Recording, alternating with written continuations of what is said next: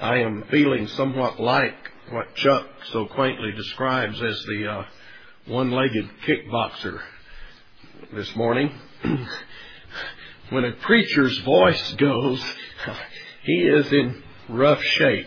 I feel awfully frustrated because it seems that my mind and my tongue just get completely out of sync at a time like this. Bob, do you know what I'm talking about? You've never had that happen to you.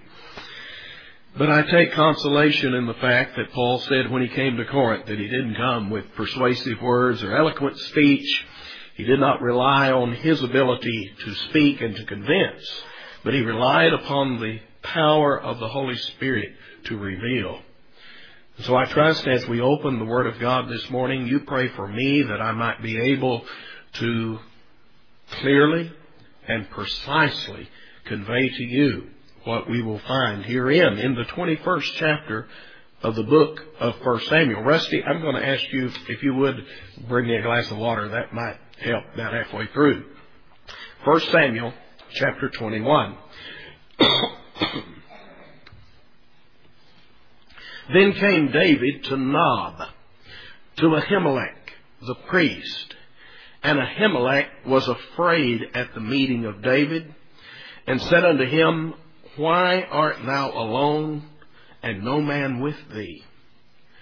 And David said unto Ahimelech the priest, The king hath commanded me a business, and hath said unto me, Let no man know anything of the business whereabout I send thee, and what I have commanded thee.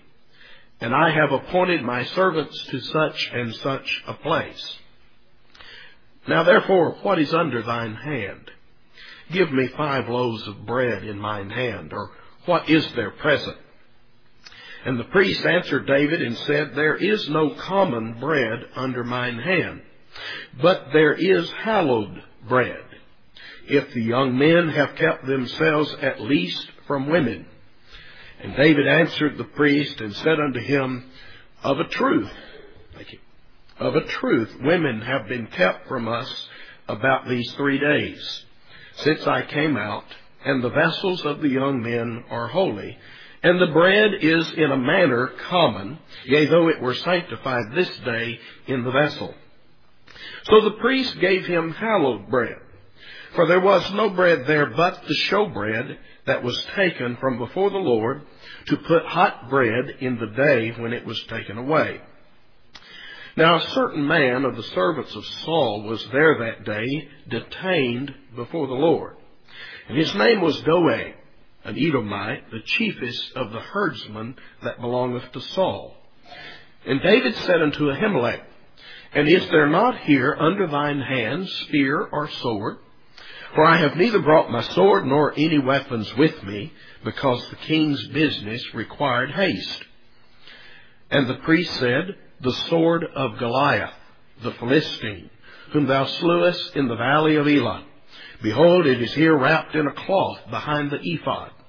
If thou wilt take that, take it, for there is no other save that here. And David said, There is none like that. Give it to me. And David arose and fled that day for fear of Saul, and went to Achish, the king of Gath. And the servants of Achish said unto him, Is not this David, the king of the land? Did they not sing one to another of him in dances, saying, Saul has slain his thousands, and David his ten thousands? And David laid up these words in his heart, and was sore afraid of Achish, the king of Gath. And he changed his behavior before them, and feigned himself mad in their hands and scrabbled on the doors of the gate and let his spittle fall down upon his beard. Then said Achish unto his servants, Lo, ye see the man is mad. Wherefore then have ye brought him to me? Have I need of madmen that ye have brought this fellow to play the madman in my presence? Shall this fellow come into my house? We have been studying for the last few weeks the life of David. We, in our first session, saw the events when Samuel went down to Bethlehem, and there he anointed the youngest son of Jesse, the eighth son, David, as the future king of Israel. Because of Saul's disobedience, God would take the kingdom away from Saul and he would give it to David. Then we looked at David's memorable encounter with the giant Goliath. It was, of course, that incident that gave David renown in the kingdom of Israel. He goes to live with Saul. He, uh, in fact, is given the, the king's daughter to be his wife. So it seems that David is sort of the bright, up and coming young, young star on the horizon. but last week we saw that things eventually would go sour. Saul becomes incensed with a jealousy towards David as he hears the maidens of Israel ascribe the fact that though Saul has slain his thousands, David has slain his tens of thousands. We begin to see the flaws come out, these deep seated, deep rooted flaws in the character of King Saul. His, his uh, self centeredness to where he simply cannot stand to see someone else get the credit that he thinks ought to belong unto himself. And so it is not long before Saul is possessed of an evil spirit from the Lord, depressed, down, moody, and they call for David to come in and pick a little for him. That's literally what he did, come in and strummed on a guitar-like instrument. But as Saul sat there and watched David, he became more angry till he took a spear and threw it at him, not once, but on two occasions, trying to run him through. We remember the fact that Jonathan, through it all, is, is an amazing man. It, his, his loyalty towards David through all of this is so striking in its contrast to King Saul and his hatred of David. Jonathan keeps asking his father, what has he done? Why are you acting this way? Why are you treating this man who has gone out and won a great victory for you and is so loyal to you? Why are you treating him like this? And finally, you remember Saul becomes so incensed at his own son, and he says, Don't you understand? The kingdom will not be secure for you as long as this guy lives. But his, Jonathan will have no part of that. Saul takes a spear and throws it at his own son. I'm doing this for you, son. Even if I have to kill you, I'm doing this for you. So you get the idea. Here is a man that is just raging with hatred and envy and jealousy towards David. And so we ended last week with the fact that David must now flee for his life. He is a refugee, a fugitive, running for his life from the army of King Saul. Well, we find here in our text that David goes first to the little village of Nob. Nob was a very inconsequential place in Israel, a very small place. It was where apparently at this time the tabernacle was erected. We understand the tabernacle was at Gibeon for a while. It was up at Shiloh. And apparently at this point in time it is here at Nob because this is where the priests are. Ahimelech is the priest, apparently the high priest in this day. And we find that David goes to Ahimelech and asks him, says, you know, we need something to eat. Now, we have not been told prior to this that David has some other people with him. There are a few other young men who are fleeing with David. We would surmise that because he asked for five loaves of bread that he, we might assume that there were five men that were fleeing. But David and a few others are on the run. And so he asked Ahimelech, do you have any bread here? Anything you can give us. Now you have to understand that for three days they've been on the run, they've had nothing to eat, and so this is a very desperate situation. well, Ahimelech is of course a little bit concerned. Why is David, he knows of David, he's the king's son-in-law, why is he coming to me in this kind of condition, in these very suspicious and mysterious circumstances? Well, David begins to explain. He says, Saul has sent me on an errand.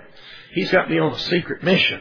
I can't tell anybody what it's about, but uh, we're doing Saul's business, and so I need something to eat for me and for my men. Well, that sounds reasonable to Ahimelech. He says, I tell you what, I'd like to help you out, but we just don't have any bread here. We have no common bread. Here you begin to understand the Bible distinction between that which is holy and that which is common. The word holy in its root is the idea of being separated, separated from something unto something, to be set apart to something, to a particular use. They had bread, but that bread was holy bread. It was not common bread. Common, meaning that it could be eaten by a common man. The bread that you would bake in your oven, for instance, or buy down at the store. This is holy bread. Well, what's the difference between common bread and holy bread? You know, do you put some real fancy ingredients in the holy bread? No, no, it wasn't that. It was the fact that holy bread was that which had been sanctified, set apart to God. You can go back into the law and you'll find that when God gives Moses direction for building the tabernacle, that you recall there was that tent-like building, the structure called the tabernacle, and that structure was divided into two parts. The holy place out in the front, and then that inner sanctum called the Holy of Holies, where the ark was kept. Out front, in the first room that you came into, there were three pieces of furniture, all made out of gold. One was a golden candlestick with the arms. You've seen the, what is it, the Jewish menorah? Is that what it's called? I believe that's the term for that seven branched candlestick. That was there. In the center of the room, there was this golden altar. Not an altar like outside where the sacrifice were burned, but this was an altar of incense. It was where incense was to be burned, right before the veil that separated these two rooms. And then over to one side, there was also a golden table.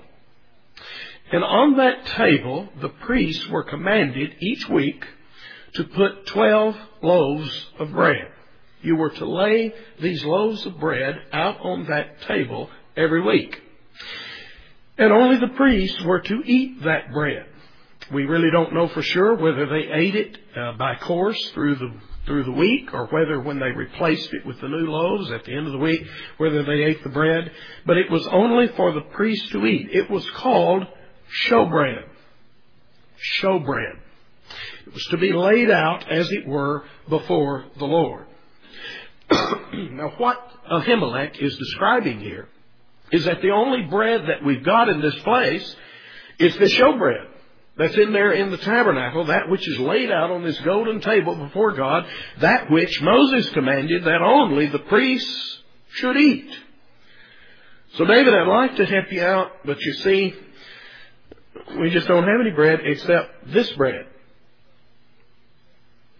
But David begins to I don't want to use argue, but reason with Ahimelech, and basically asserting that their needs come before this ceremonial observation of the law of Moses. Now, Ahimelech is concerned that the vessels of the young men are holy. We'll not plow very deeply into this for obvious reasons, but let me just remind you that any issue from man's body was considered that which made a man unclean. Now there's a volume of teaching right in that. Anything that comes from man is unclean. Any issue at all. And so he asks, have these men kept, been kept from women? Oh, David says, yes, we have. Hadn't been around women for three days. We've been on the run, been on the go. And so he asks for the showbread, and Ahimelech gives it to him. David then asks for a weapon. You got any spears? Got any swords? Ahimelech says, Well, we've just got one. They had wrapped up in a cloth back there behind the ephod that sword with which David had severed the head of Goliath back there when he slew him at the valley of Elah. It was sort of like a relic, a national relic, so to speak, as we would keep in our Smithsonian Museum. Here was this sword, the, the memorabilia, if you will, of this great triumph of David over the Philistine. Oh, we've got that one. David says, that's a good one. David had had a little bit of experience with that sword. He knew how it worked. That's a good one. I'll take it. So we see that David is supplied with bread and with a weapon, the sword of Goliath. And then amazingly, I, I find this rather strange. I trust that you would too. Where does he flee from here, from Nob? He flees to Gath. Now you that were here last Wednesday night, remember that we did a study of the Philistines, that people that settled over there on the coastline of Israel, south and west of Israel on the Mediterranean Sea. We talked about where they came from. Their name means immigrant, which indicates that they weren't there all the time. They came into that area from somewhere else, most likely from the island of Crete, we learn. But uh, there were five principal cities of the Philistines. You'll sometimes see them speak in the scripture of the five lords of the Philistines. And these five lords or kings were kings over these five cities. Can you name them? We've already given you a head start here. One of them is Gath. They were called the Gittites from Gath. What were the others? My, how soon we forget. What's that? I'm sorry? Edom? No. Good, good guess, but no. Well, there were five Philistine cities. Two of them started with a G. Gath, and what's in the news today that they're fighting over over in Israel? The Gaza Strip. Gath and Gaza. Then two of them start with an A. Ashdod, I'm giving you all kinds of hints here. Ashdod and Ashkelon. And then another Philistine city was Ekron. You've got a map. You can go back there and look, and you'll see that all those five cities, the principal cities of the Philistines, were all in a little circle, or actually they're all sort of in a line up and down the seacoast of the Mediterranean Sea to the south and west of Israel. Now those were the five principal Philistine cities. David flees down to the land of the Philistines. He flees to the city of Gath, who has a king over that city, one of these five Philistine lords they are spoken of in scripture, whose name is Achish. Does it not seem to you a little strange that David would flee to Gath? It does to me because do you remember where Goliath was from? He is called Goliath of Gath. He is identified in Scripture as one of the sons, one of five sons born to the giant of Gath. So David is fleeing right to the city from whence uh, his opponent came in his most memorable victory. It's sort of like Saddam Hussein fleeing for refuge to the United States. we just say, why in the world would he make such an attempt? Why would he go there of all places? And I could only come up with a, one idea. That's the only alternative he had. It was the only place that he could get away from Saul. The only place that Saul would not be free to come after him and to hunt him down. It's sort of like the old uh, bad news and good news, those jokes. It's it's like the it's, it's just the only alternative you got. Your your chances are slim and none. It reminds me of those Samaritan lepers. They're caught out in the middle between the city of Samaria under siege, the people starving to death inside the wall, and here's the Syrian army out here with its with its uh, soldiers and tents all around the city, and here these poor Samaritan lepers are sort of caught in no man's land right there in the middle. And one of them finally wakes up one morning and says, "You know, I know what we need to do." Let's go out and throw ourselves on the mercy of the Syrians. Let's go surrender. And one of them said, Are you a nut? Are you fool? Don't you know what the Syrians are probably going to do? They're probably going to kill us. And the man said, Think of it this way. If we go inside the city, we're surely going to die. If we stay here, we're surely going to die. If we go out there, we're probably going to die, but it's the only avenue open to us. And so David, no doubt, reasoning something like that, says, you know, our chances are slim to none down there in the land of the Philistines, but there's zilch right here in Israel. And so David flees down to Gath, to King Achish. It seems that perhaps he thought they would know who he was. Wrong. Notice they've heard. They've heard about David the servants of Achish come to him and say, wait a minute, this guy, we, we've heard something about him. Is this not, and notice what they say, is not this David the king of the land? Do you not grasp by this time that the fact that Samuel went down to Bethlehem and there anointed this eighth son of Jesse, that word, though it was done in secrecy there, has now gotten out so that even the Philistines have heard about this fellow. They know that this guy is ordained and anointed of God to be the next king of Israel. And they say, isn't this guy the fella that the maidens of Israel sang about, made up their song saying Saul slain his thousands, but David his tens of thousands. And so, right, very rightly, David says, oops, it's all over now. Only one thing to do. He begins to drool.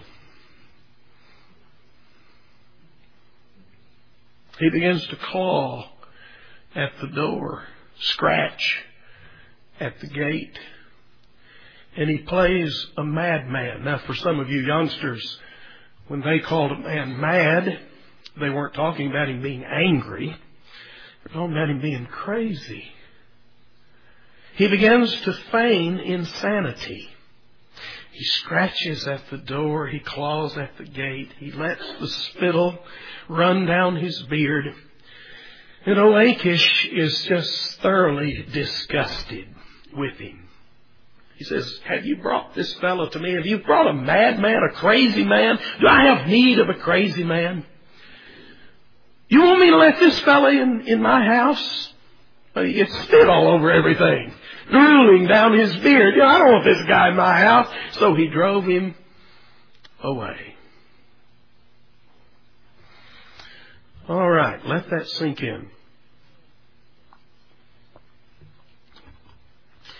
What in the world does all of this mean? Is this just some biblical history that might be help to know, uh, helpful to know the next time you play a game of Bible trivia? Is that about the worth of this? What in the world is God teaching us in these historical narratives? Let's first think about David's encounter with the priest Ahimelech there at Nob when he takes the showbread and eats it. Again, we might just read that, shrug our shoulders and say, well, you know, it's one of those just interesting things in Scripture and go on.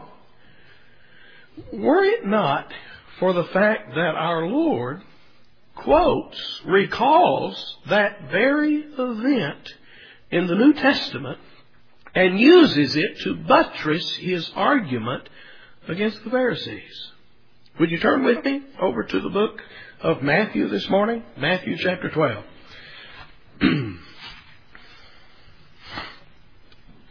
Matthew 12, beginning in verse 1. While you're turning, I'm going to take another sip. Matthew 12, verse 1. At that time, Jesus went on the Sabbath day through the cornfields, or through the corn, or grain fields, we would say. And his disciples were hungry, and began to pluck the ears of corn and to eat. But when the Pharisees saw it, they said unto him, Behold, thy disciples do that which is not lawful to do on the Sabbath day. But he said unto them, Have ye not read what David did when he was hungry, and they that were with him? How he entered into the house of God, and did eat the showbread, which was not lawful for him to eat, neither for them who were with him, but only for the priests? Or have ye not read in the law how that on the Sabbath days the priest in the temple profane the temple and are blameless? But I say unto you that in this place is one greater than the temple. But if ye had known what this meaneth, I will have mercy and not sacrifice, ye would not have condemned the guiltless, for the Son of Man is Lord even of the Sabbath day. Christ here is recalling and, and bringing to their attention this very obscure thing we've been talking about this morning. It was the way of the Pharisees, the rabbis in general, to argue uh, from Scripture and, and especially to when they would like to bring two opposing concepts into collision and then ask the question which one is to take precedent over the other. You may remember there was another time when Jesus accuses them of denying and refusing the commandment of God by their own human tradition in the matter of declaring their possessions Corban. They said that if a man declared that his possessions were Corban, that is, dedicated to the temple when he dies, he could use them, but he couldn't relieve his poor parents in their elderly age with those possessions because they've been dedicated to the temple. Jesus accuses them in that case of setting their own human tradition against and over the very law of God. The law says honor your father and your mother, but you, according to your tradition, says it takes precedence over that. Now that's typically the way they would argue. The rabbis among themselves. I think I've told you some of the Dead Sea Scrolls, of some of the findings there of the Essenes and their bitter arguments with the Pharisees over matters of whether this renders you clean or unclean. I shared with you one time before, if, if you have an unclean pot and you have water in it, is the water clean or unclean? Hmm? You got an unclean pot, you put clean water in it. Unclean. Anything that comes into contact with that which is unclean is unclean. Now, if you have a clean pot, you can put clean water in it and the water stay clean. Okay? All right? What if you pour water from that unclean pot with the unclean water into a clean pot. What happens to the clean pot?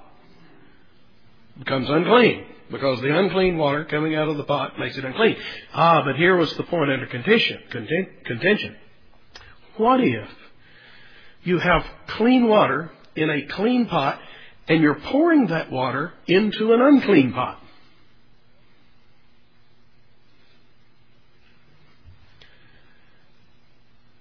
The question was, does the uncleanness of the pot you're pouring the water into travel up that unbroken stream of liquid and contaminate the clean pot that you're using to pour? Do you get a little bit of the idea of how they love? And these Essenes just ridicule the Pharisees, but I can't even remember which one of them took which side in the argument. They just ridicule them. What fools not to see it our way. The question about water flowing into a stream. You say, well, water in a stream is clean. But what if that water has flowed off a graveyard? You step on a grave, have any contact with that which was dead, you became unclean, right? What about water that went across the graveyard and flowed into the creek? Is it clean or unclean? Now that's what the Pharisees and the Essenes and the Sadducees just love to sit around and argue. Well, that's essentially what we've got going on here. The Pharisees are condemning the disciples of our Lord for doing what I've done many times growing up in Texas, get out there in the wheat field, rub that grain around in my hand, blow it away, and then put it in my mouth and chew it up. If you've never done that, turns into a delightful tasting little gum after a while when you chew on it long enough. They were going out into the grain fields, and they were gleaning the sheaves, the heads of grain that had been left there from harvest, and were eating them. Now, Christ, pulling up David's example, throws a little bit more light on that situation, I think, than we would otherwise have. David and his men were in desperate situations. They were famished. It would seem that Christ's disciples are in the same situation. This is not just a snack in the afternoon. They are eating this grain in order to survive. But they are doing it on the Sabbath day. And the Pharisees say, aha, got you now. Why are you letting your disciples glean this grain on the Sabbath day? You begin to get some insight into how the Pharisees thought about the ceremonial law and how they saw things like the Sabbath day. In many cases, Jesus accusing them of treating animals better on the Sabbath day than they treated people the man with the withered hand that couldn't stretch it forth. And they're testing him, bringing this man before our Lord and saying, What you going to do? And Christ, one of the few times, several times in Scripture, and it's notable when he does, becomes angry at these people. Why, if you had a dog, you'd treat him better than this. The woman who was bowed, what, for 18 years, bowed down, vexed with the devil. Christ says to them, you'd let an ox, you go out to the stable. You'll let your cattle loose, an ox loose on the Sabbath day, but you won't loose this woman? So the fact that the Pharisees had taken the law and made it a cruel thing, and we see here that Christ is basically arguing that the necessities of human need, merciful conduct towards humanity, takes precedence over the ceremonial things of the law. And so it was that David is therefore according to our Lord, doing that which is not lawful and yet not blamed. Because the need of something to eat took precedence over the fact that this showbread was to be laid there in the tabernacle. Do you see the principle? Now we'll come back to that in a moment. Let us go to the second incident in our text. What in the world are we to make of David's actions down there among the Philistines with King Achish of Gath? May I point out to you that till now, till now, David's faith, his faith in God, has always resulted in triumph. It's always resulted in success. It's always resulted in adulation, adoration in the eyes of the people of Israel. Do you see that? Till this point, David's, you know, you say he, he's the rising young hero of Israel. Everybody thought well of David. He's the victor. He conquers. He goes out with our army and we win. But suddenly, and, and by the way, we just might be tempted to think because of that, that therefore if you have faith in God, that's the way it's going to be in your case. You're always going to win. Always have lots of money in the bank. Never have a problem. Never get sick. And by the way, there's a whole school of thought in modern Christianity that will tell you exactly that. What is going on in the charismatic movement in our day is nothing but the old dualism of the pagans, where you've got a good God, we call him God, and a bad God, we call him the devil. And those two gods are at each other's throat. And when you have something bad happen to you, the bad God did it to you. The devil's doing it. It's the devil that makes you poor. It's the devil that makes you sick. It's the devil that gives you sorrow. God doesn't do things like that, they say. So when good things happen to you, when you got lots of money, when you're healthy, God's doing that. But if something bad happens to you, it's the devil doing that. My friend, the scripture knows nothing, nothing of such an idea, of such a con- concept even when we find Satan actively involved. For instance, in Job's case, it is always the sovereignty of God that is allowing him to go this far and no further. God has him on a leash. And he can perform whatever he wishes as long as it fulfills the sovereign will of God. You understand? This is not some battle of titans. That's the pagan idea of the biblical cosmology or whatever we would say, the spiritual realm. You know, you propitiate this God and you, you make him happy with you so he'll go to fight with you against this God over here. That's the way the pagans thought. And it is creeping into modern Christianity today, not creeping, galloping into Christian thought in our day. May I point out to you that this is happening to David, and, you can say, I mean, what's going on here? This is a guy sinking about as low as you can go. Right? I mean, to have to act like a crazy man. But may I point out that God is stripping David. So far, his faith in God has resulted in victory and praise and adulation. But now his faith in God is resulting in something else. Being stripped of all of that. Being stripped of his reputation, his pride. He's got to take his place there in Gath as a crazy man, a madman, a fool. Paul, in the book of Philippians, says that he knows how to be abased, means to be humbled. I know how to be abased and I know how to abound.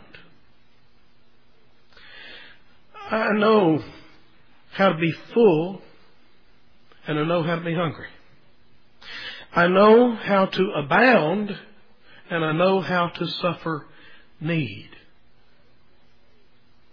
David knows the one, but now God is beginning to teach him the other. He knows how to abound. Oh, he has handled himself admirably in those victories that he has wrought over the Philistines.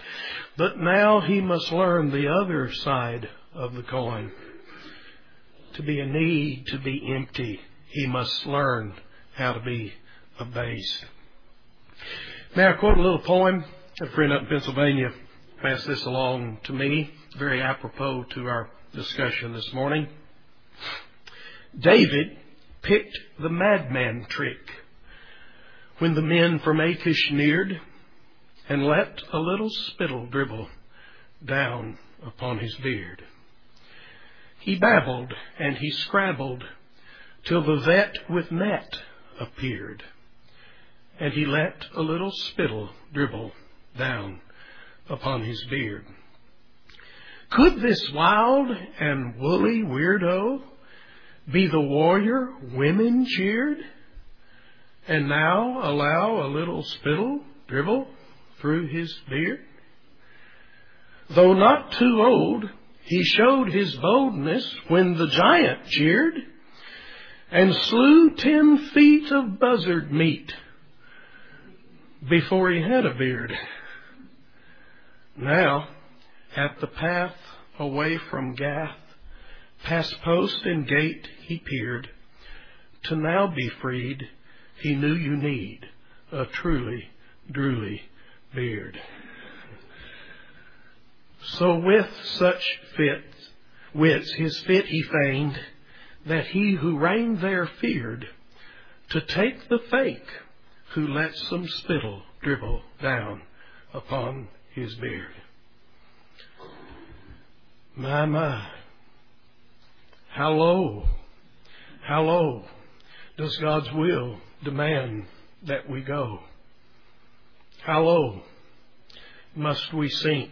How low must we stoop? Pretty low. David was very highly exalted in the eyes of all Israel. Now God will abase him, requiring, oh, stooping even to the point of faking insanity. You want to, that's what was going on outside. What was going on inside? Do you remember the psalm David read earlier this morning? Did, did you see the title? Go back to Psalm 34. The inscription. A psalm of David when he changed his behavior before Abimelech, who drove him away and he departed. Now, Abimelech, as I've described Wednesday night, was just a common word for king. That's what the Philistines called the kings. So he's talking about King Achish. A psalm of David when he changed his behavior before Abimelech, Achish, who drove him away and he departed. I will bless the Lord at all times. Ooh, you begin to understand what that word all encompasses here. His praise shall continually be in my mouth. My soul shall make her boast in the Lord. The humble shall hear of it and be glad. Oh, magnify the Lord with me. Let us exalt his name together. I sought the Lord, and he heard me and delivered me from all my fears. God spared me. God saved my life down there at Gath. It's a lot easier on the flesh to be delivered by God when you swing that old sling and hit the giant in the forehead. When the instrument is your spit dribbling down your beard, it's not quite as exalting to the flesh, is it? And yet God saw this as a great and grand deliverance that God had wrought. Though He required him to stoop to this depth, God saved him. Notice that this is the context of many of these verses that we love to read. This poor man cried unto the Lord. And the Lord heard him, saved him out of all his trouble. The angel of the Lord encampeth around all those who fear him, and he delivered him. Towards the end of the psalm, the Lord is nigh unto those who are of a broken heart, and saveth such as be of a contrite spirit. The Lord redeemeth the soul of his servants, and none of them who trust in him shall be desolate. The same God, in other words, in the eyes of David, the same God who had delivered him from the paw of the lion, from the paw of the bear, from the giant Goliath, now was delivering him from King Achish and the Philistines. Doing it in a um, way that was not quite as pleasant to the flesh, but nevertheless, it was God saving him. Think about that. Paul says, I know how to be abound. I know how to abound. I know how to handle that. Most of us think we can handle that.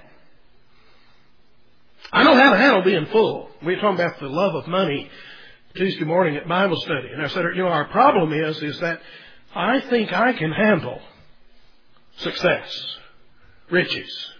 I don't think you can. But I could. Obviously not, because God hadn't seen fit to bring it my way. Do you understand? We, it is why, for instance, success in what you do. Unbroken prosperity, said the Puritans, is one of the most severe trials a man can face in the Christian life. Why? Because he fears it so little. He's not scared of that. But notice Paul says, God has taught me, taught me how to abound. David learned a little of that. David kept himself. I, am I'm, I'm amazed at it. When, when Saul offers him his daughter as his wife, David, who am I? That I could be the son's, the king's son-in-law. But now David has to learn the other side. Some of you are having to learn the other side.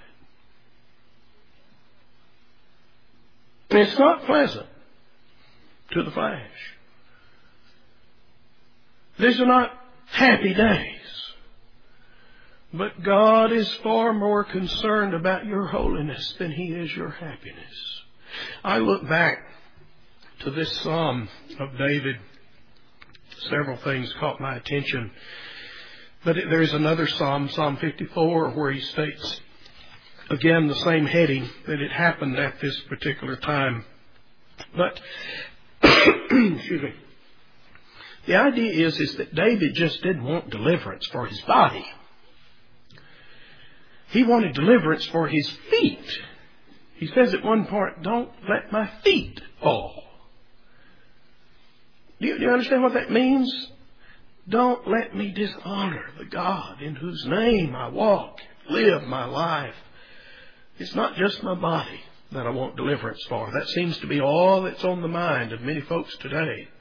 Oh, if I can just get healing for my body, pamper my body, riches, wealth, to have an easy time, pleasurable time in the body. David was concerned about a little more than that. He looks a lot like his Lord, David's son, yet David's Lord, does he not? Do you not find traces? We'll talk more about this next time.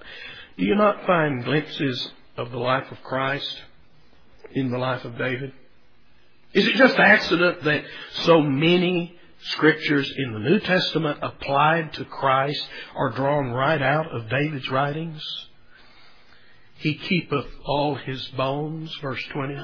Not one of them is broken. Who's that applied to in the New Testament?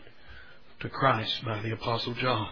Over and over, the New Testament writers pull right out of David's experience and David's life and David's writings things and apply them directly to David's greater son. Because if you want to see someone stoop, you want to ask how low can he go? Don't look at David. Look at he who, though he were God, thought it robbery, not robbery, to be equal with God, but made himself of no reputation, and took upon himself the form of a servant, and was found in the likeness of man. Man, the creature whom he, according to the scripture, had created. And being found in fashion as a man, he humbles himself. Oh, if he's going to be a man, he'll be the greatest man. Man, he'll rule this show. He'll sit up there in the palace on his throne, dressed in the finery, the purple robes, sitting in the luxury. No. Being found in fashion as a man, he humbled himself and became obedient, even to the death of the cross. How low can he go?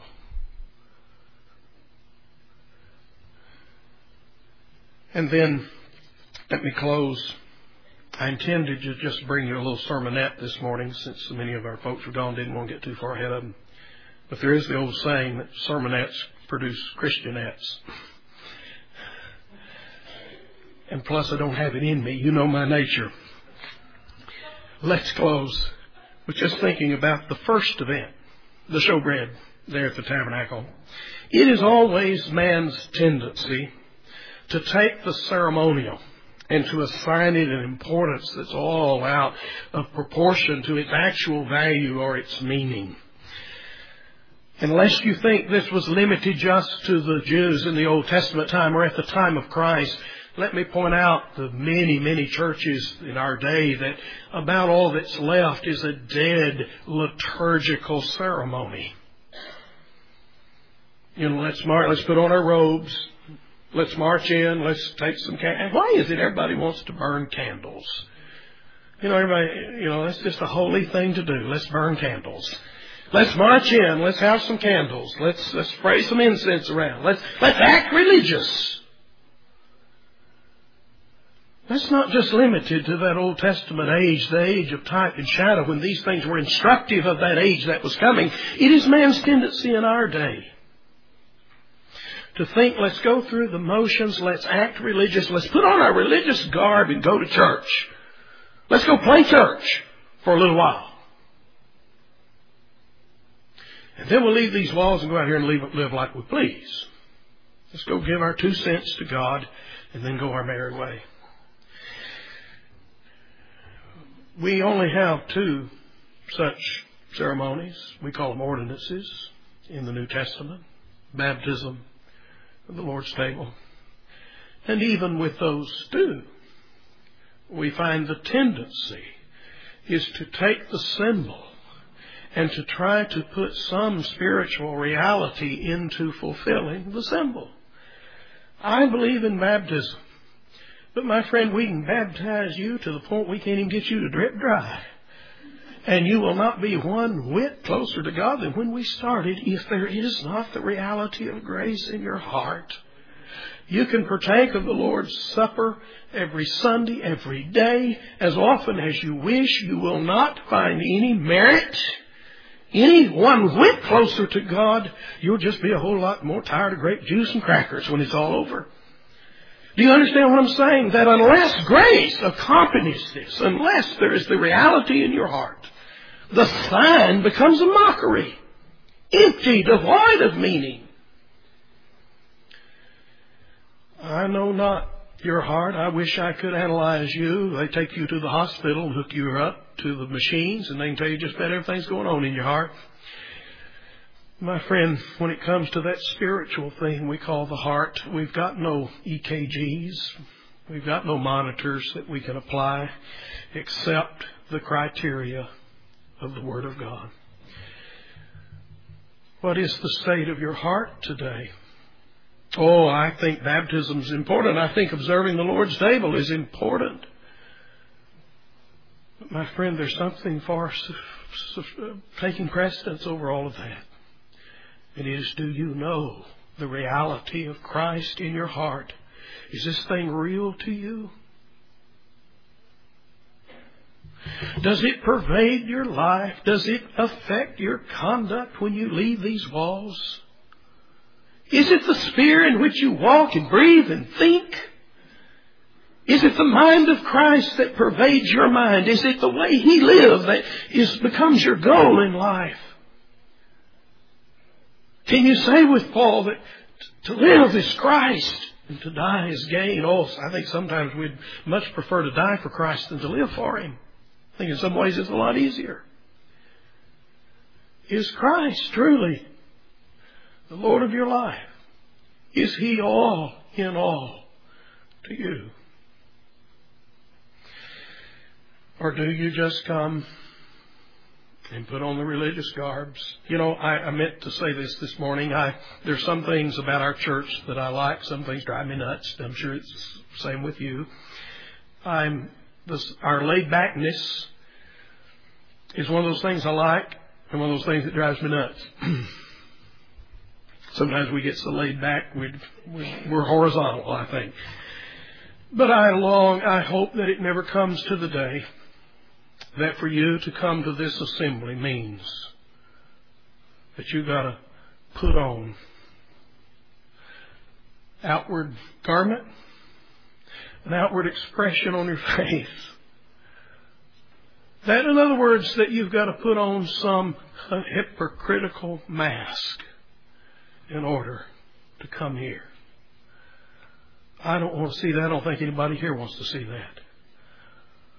I praise God that I believe when I look out on this congregation, I see real people. Real people with real problems. They're really in life. They're down here where the rubber meets the road and they're seeking help and grace from their Savior. I hope that's the way it remains. Oh, there's some things I know we ought to have some order and decency about how we do things. The Scripture teaches us that. But oh, when it comes down to the fact that I've got to look a certain way, I've got to put on certain garb, I've got to walk a certain way, I've got to have that holy walk, you know, that holy talk. Oh, my friend, let's be done with it. We're just plain old common folks. We're sinners in need of grace. And what binds our hearts together is the fact that we found a Savior. A Savior who's able to give us grace to free us from sin, to save us from sin. A Savior who is able to change us and make us what we're into something that we, my, we look around. I don't, I hadn't known you folks much more in my time here, but from the stories I hear about some of your lives when you were growing up, we wouldn't know you today. You new creatures. Don't even look like you used to look. Something's changed. That's what Christ is able to do. That's what we rejoice in. Not how wonderful we are, but in how wonderful our Lord is. Not in how sufficient we are, but how sufficient He is. Not in how able we are, but how able He is. That's what we've come together to do. To exalt the name of our Savior to tell a man that what you need is to put your trust, your hope, your faith, your confidence in that Savior. No matter what it costs you, no matter what it is that God brings your way, whether it's riches or poverty, whether it's health or sickness, that in every circumstance you can say, His grace is sufficient. I have found Him able and capable to meet my needs through God's grace in Christ Jesus. May that be our testimony. I don't know, some of you here today may not have the foggiest idea of what I'm talking about. I may be speaking in, in tongues. Nobody here to interpret. You may not have the foggiest notion what any of this means. Oh, that God might open your heart might shine the light of His truth and of His Word in the dark recesses of your heart. That He might snatch you out of the kingdom of Satan and translate you into the kingdom of His dear Son. As much as we plead with you to come to Christ, to turn away from self, and to abandon your soul's hope in the sufficiency of Jesus I know from my own experience, unless God speaks, unless God does a work, that's not going to happen.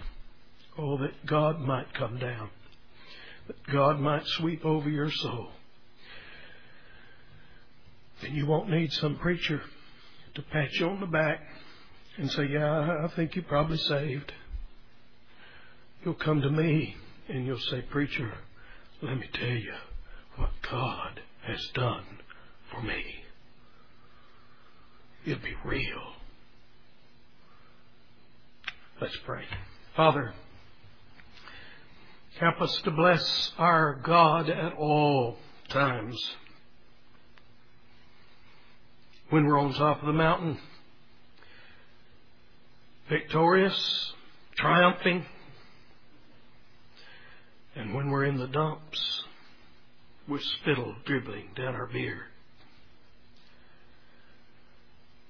Lord, teach us at all times to trust in Thee,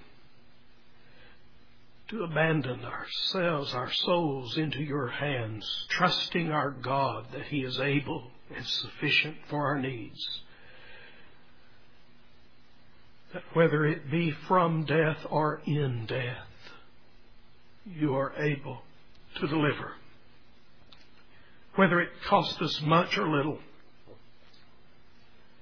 whether, Father, you say to us, as Christ said to Peter, that by this death you will glorify God, or whether you will say as to John, if I will, he tarry till I come. Whatever is our lot, what our Christ has chosen for us, what the road, the path that we must walk, whatever it is, may we bow. May we cling to Thee. May we honor You. Let us learn from David and from David's greater son. May we learn what it is to truly believe and trust in our God. May we not deny the faith that we say we have by the way we conduct our lives in this world. Thank you for your word. Bless the poor, bumbling, stumbling words of this preacher.